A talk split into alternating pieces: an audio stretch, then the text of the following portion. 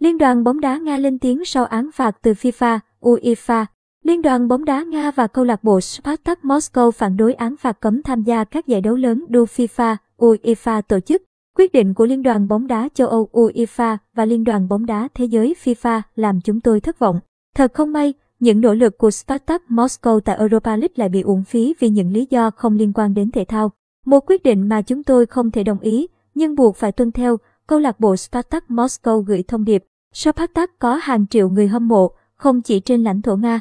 Những thành công và thất bại của chúng tôi đã gắn kết nhiều quốc gia lại gần nhau. Trong hoàn cảnh khó khăn này, việc nên làm là hàn gắn các mối quan hệ, thay vì phá hủy tất cả, đội bóng Nga nói thêm. Ngoài ra, Spartak cho biết sẽ tập trung vào màn trình diễn tại giải vô địch quốc gia Nga và cúp quốc gia, đồng thời hy vọng hòa bình sẽ sớm trở lại.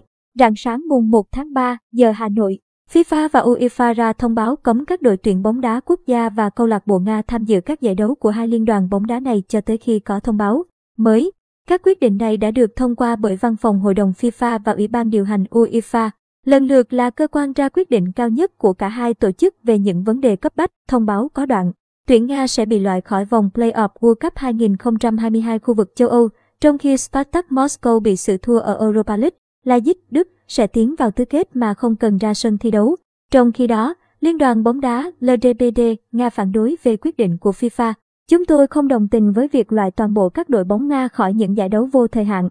Quyết định này đi ngược lại với các chuẩn mực và nguyên tắc của các giải đấu quốc tế, cũng như tinh thần của thể thao. Việc phân biệt đối xử gây ảnh hưởng nặng nề đến đông đảo vận động viên, huấn luyện viên, các câu lạc bộ và người hâm mộ, Liên đoàn bóng đá Nga tuyên bố.